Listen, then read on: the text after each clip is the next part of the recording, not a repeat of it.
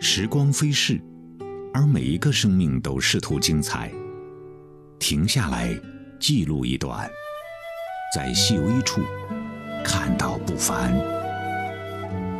平常记录，平常生活，亦有光芒。他被孩子们亲切地称呼为“大宝老师”。以复兴博物、重拾好奇为工作宗旨的他，一直致力于带领孩子们了解博物知识，体会自然之美。近两年，他积极在海南等各地探寻博物探索学校的未来发展模式，思考后疫情时代博物研学如何为乡村振兴赋能的事项。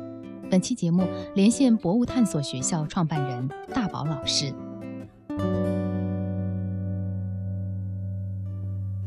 就是像您之前所说的，海南它有非常独特的博物研学方面的一些优势，您能和我们总结一下吗？嗯，首先我觉得我们不用特别去强调它是博物研学，嗯，因为博物学是它更大的一个帽子。如果一个地方博物学的优势很大，那博物研学的优势就一定很大，对吧？那就海南而言，其实首先在中国博物学到处都有，因为我们的国家面积大，丰富多样。但就海南来说，第一，它是个海岛。第二，它是做热带海岛，那么真正我们符合这个条件的环境就非常少，那就这一个。完全属于热带地区的海岛环境，当然，实际上海南岛也不是真正意义上的整个岛屿都在热带，它的这个中北部还是在这个亚热带地区，它只有过了这个非洲界岛、牛岭隧道啊，到了南三线，也就是陵水、呃三亚和这个乐东，才真正进入到热带地区。那么再加上它中部有着非常好的系统发育的海岛型的海洋热带雨林气候特征，那么。这当然是独一无二的，所以为什么国家会要在这儿建一个啊海南热带雨林国家公园？就是其实它已经证明了它具备着极其丰富的自然资源的特点。那么这些自然资源的特点，当然能成为博物学和博物研学的优质的内容。具体到就是行动上面，您觉得怎么样才能把这么好的一些资源整合起来呢？有什么具体的一个指导的方法吗？具体的指导方案谈不上啊，因为这是一个国家战略问题，对，这不是一个普通的一个机构能承担的任务。但是就我个人而言，首先我我希望大家能够关注海南。我说的这个大家，可能就是在海南住的人。那所有的来的人，大家其实都关注海洋。那有多少人关注过森林？有多少人关注过这个雨林？那么关注雨林到底关注什么？我觉得就是以小见大。为什么海南东岸出莲雾，出这个？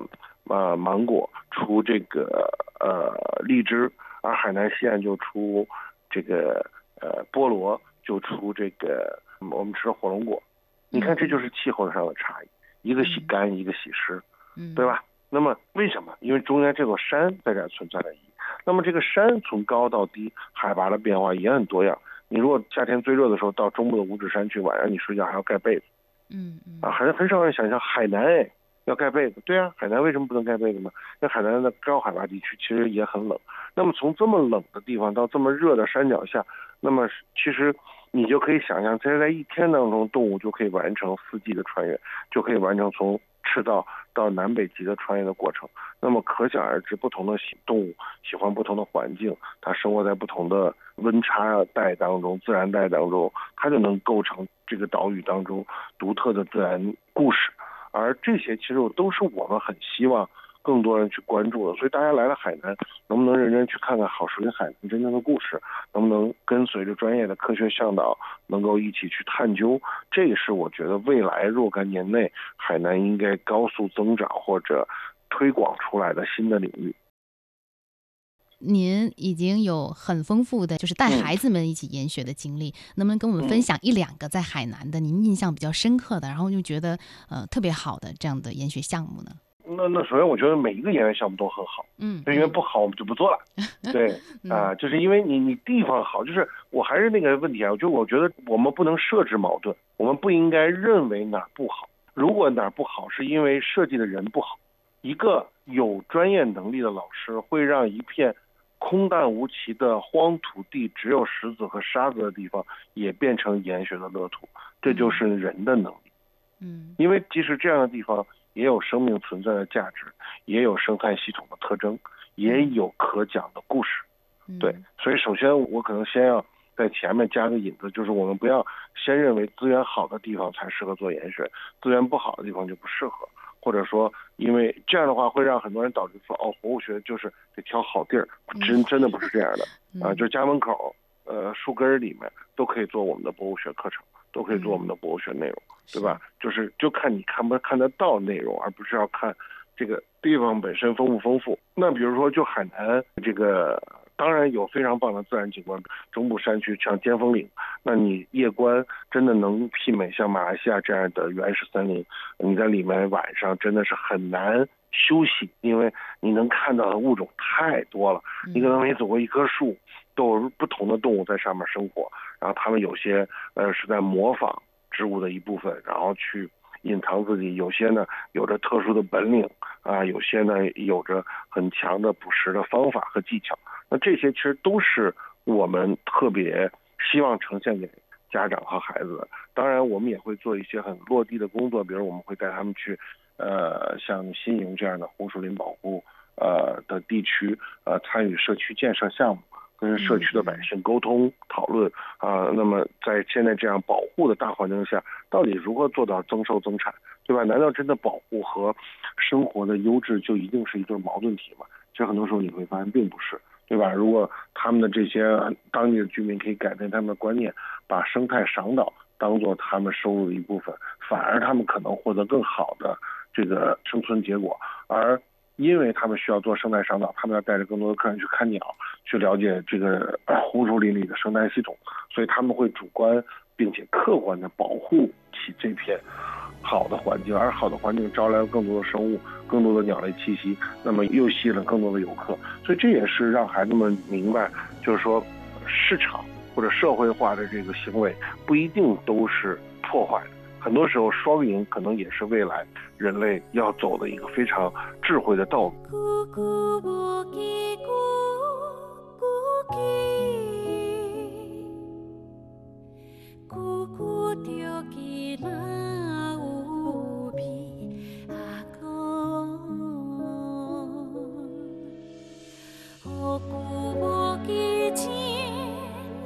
给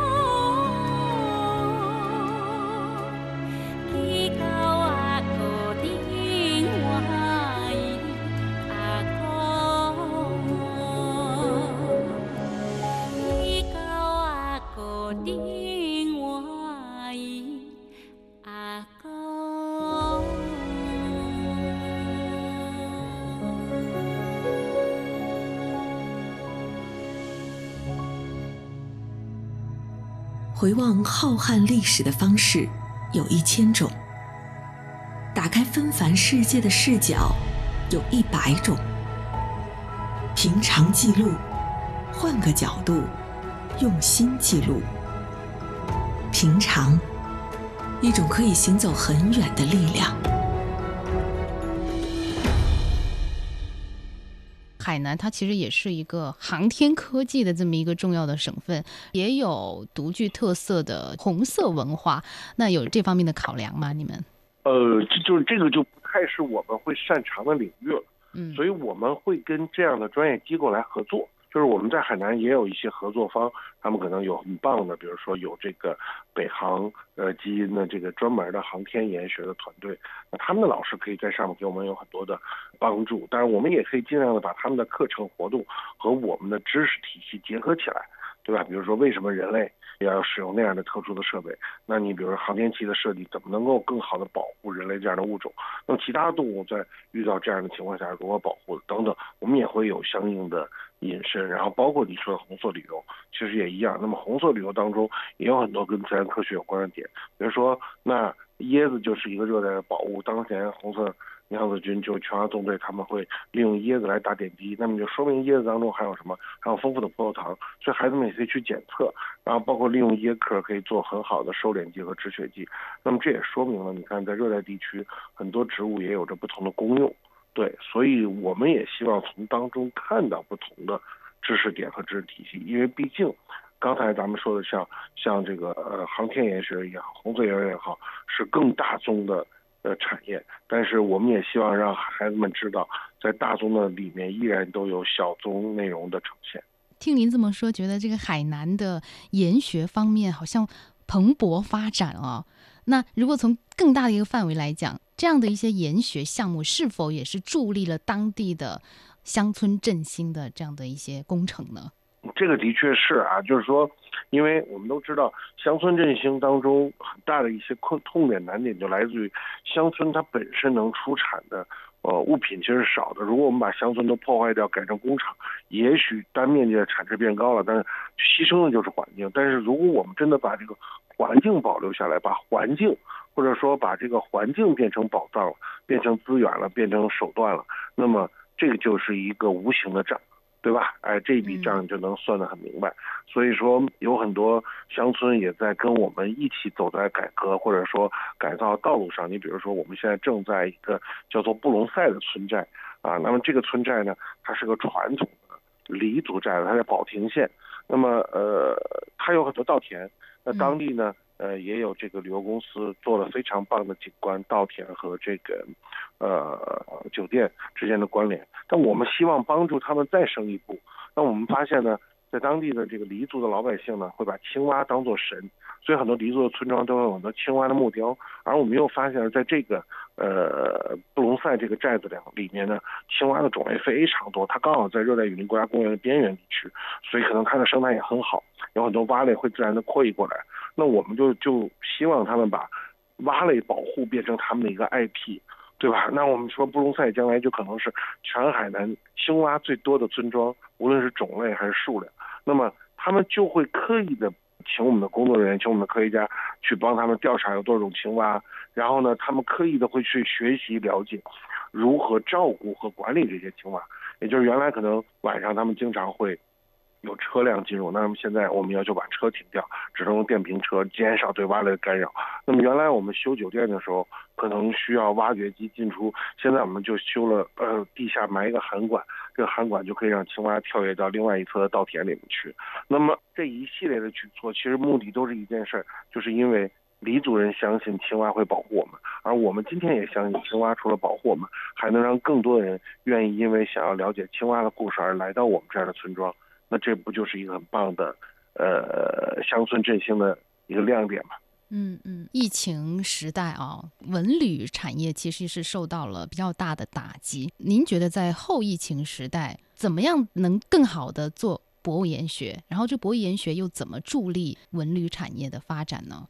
呃，首先我觉得博物研学不用专门去做，嗯，是认知的问题。就像刚才我们说这个村庄一样，并不需要你投上一千万。两千万才能让青蛙变多，需要你投入的是尊重，需要你投入的是科学家的力量，需要你投入的是能够创造出来的课程和故事，对吧？如果你只是通过大规模的付费建设那获得的文旅项目，那当然在这个疫情时代，它的亏损率就很高。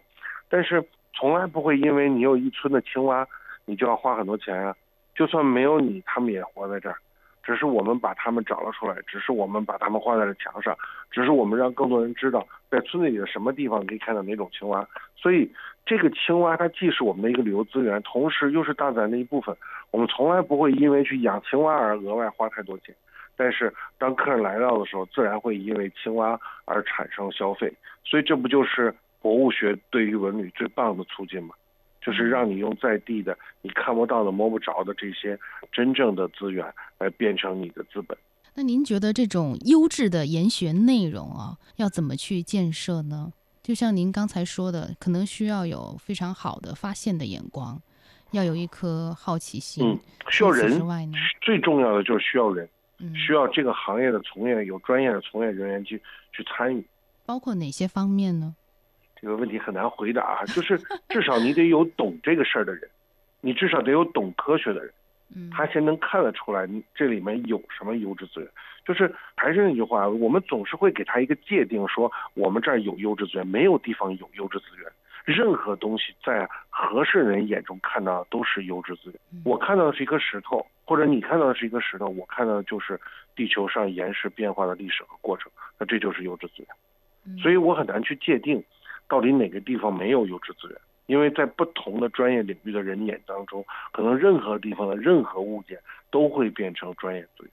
所以我觉得，让更专业的人，让不同的领域当中的人去在地进行开发和思考，可能是能促进这件事儿最好的方法。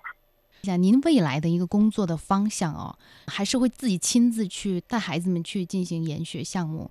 然后还是说您会在站在一个更高的位置啊，就是进行这种项目的规划呀？对，就像现在，比如说这些地方是我来设计规划，那么我相信，即使没有我去带领，他们也能享受到非常高质量的研学活动，是因为我们可以把内容直接嵌入到文旅项目的内核。好的老师当然很棒，但是老师是个稀缺资源，同时老师。它是个体育活动，我我累了，我可能就没有办法讲那么好。但是一个文旅项目在设计当中，如果可以做得很棒，即使没有老师带，客人的自我感受也很棒。而同时，我们也可以有大量的在地的教师来完成这样的辅助性工作。就是我们对于博物学是有展望的，我们对于研学没有什么呃展，望，因为我们觉得研学是我们博物学的一种方法。就好像我会对肌肉有预期，但我不会对公报这事儿有预期，因为公报就是个做法。所谓的后疫情时代吧，为了文旅这种产业的振兴，现在应该做哪些工作呢？就是先把专业的人请进来，就是因为通常我们现在的文旅产业提供建设、思考、规划的人都是不专业的人士，他可能是个地产人，但他不一定会懂文旅。嗯，所以我们应该先让专业的人走进来，才有可能提供专业的内容，而专业的内容才能吸引。更多的客户，而更多的客户会继续推动这件事儿的往前的发展。这就好像今天露营时代到来一样，因为露营是曾经有非常专业的领域的，那么这些人的进入就会让这个行业发展的非常迅速。这个现象其实也还是蛮奇特的，为什么突然间大家会兴起这样的露营风呢？我我相信这就跟博物学其实被诉求的道理一样，就是因为当大家在呃，一个极端的条件下，就更知道大自然的珍贵了，所以更愿意去接近体验大自然。但是如果说人类无限接近体验大自然，会不会其实对自然反而是一种破坏呢？应该这么说吧，人人，我觉得人类以哪种方式的存在，都一定不会规避对自然的破坏。你在城市里面开这个汽车，其实你对大自然破坏也一点都不小。就好像你人没有到那儿去，但其实你产生的污染物，然后你开发使用这些商品。对大自然的破坏，其实也都是显而易见的。就所以我觉得，的确能让人有机会接触到自然的美好，呃，至少能让大家有机会保留住周边的自然。清晨，你被一缕阳光叫醒，一个瞬间，也许你会想，又是平常的一天，平常的早餐，平常的工作，平常的人和事。如果你内心有一丝失望，不妨回望过往的历史。所有的伟大与变革，其实都蕴含在平常之中。平常生活，亦有光芒。好，非常感谢大宝老师今天最后给我们的一些建议啊，包括您前面提到的关于博物研学方面的内容，讲的很好，给了我很多的启发。我相信也会给听众朋友们很多启发。谢谢您，毕竟咱们都是一起在共同的面对这个疫情，面对大自然给咱们的啊一些警告吧、警示吧。小小的一些 坎坷，应该这么说。嗯嗯。对，因为对大自然漫长的历史来说，这真的不值一个一提。啊，当然，可能对我们每一个个体来说，这也许是个巨大的呃压力。嗯嗯嗯，是。但地球就是这样旋转着，把它的四十六亿年过完了，它不会因为你的开心和不开心而停止继续旋转，继续去按照它固有的轨道去发展新的故事。好，谢谢大宝老师。嗯，我们只能说期待这场疫情赶紧结束，我们希望能迎来更加美好的明天吧。当然，当然，谢谢，谢谢。我们每个人都期盼着，那个曾经的美好生活能够早点回归。对，好，今天的节目就是这样。我是焦娜，感谢收听，再会。阿爸喂，阿婆来，我家一只波就海，西乌都海，相会罗连的难开，别母热给不得热开。阿婆来，煮会果来咯。不，白阿，来开别胶子。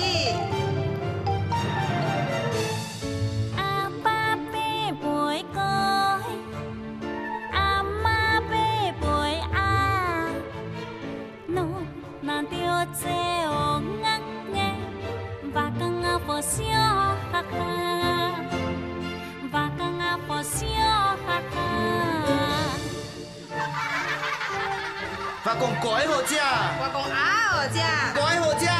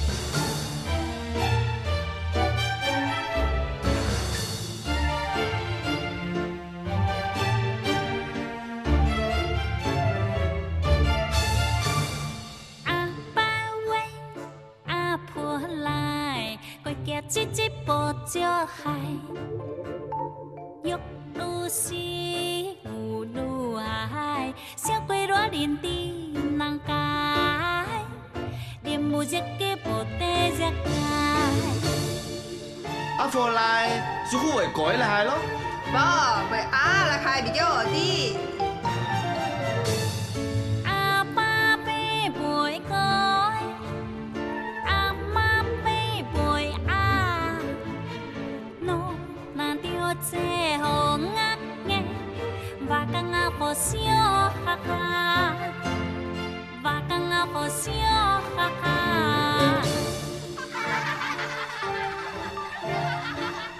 và còn cõi hồ cha à? và còn á hồ cha à?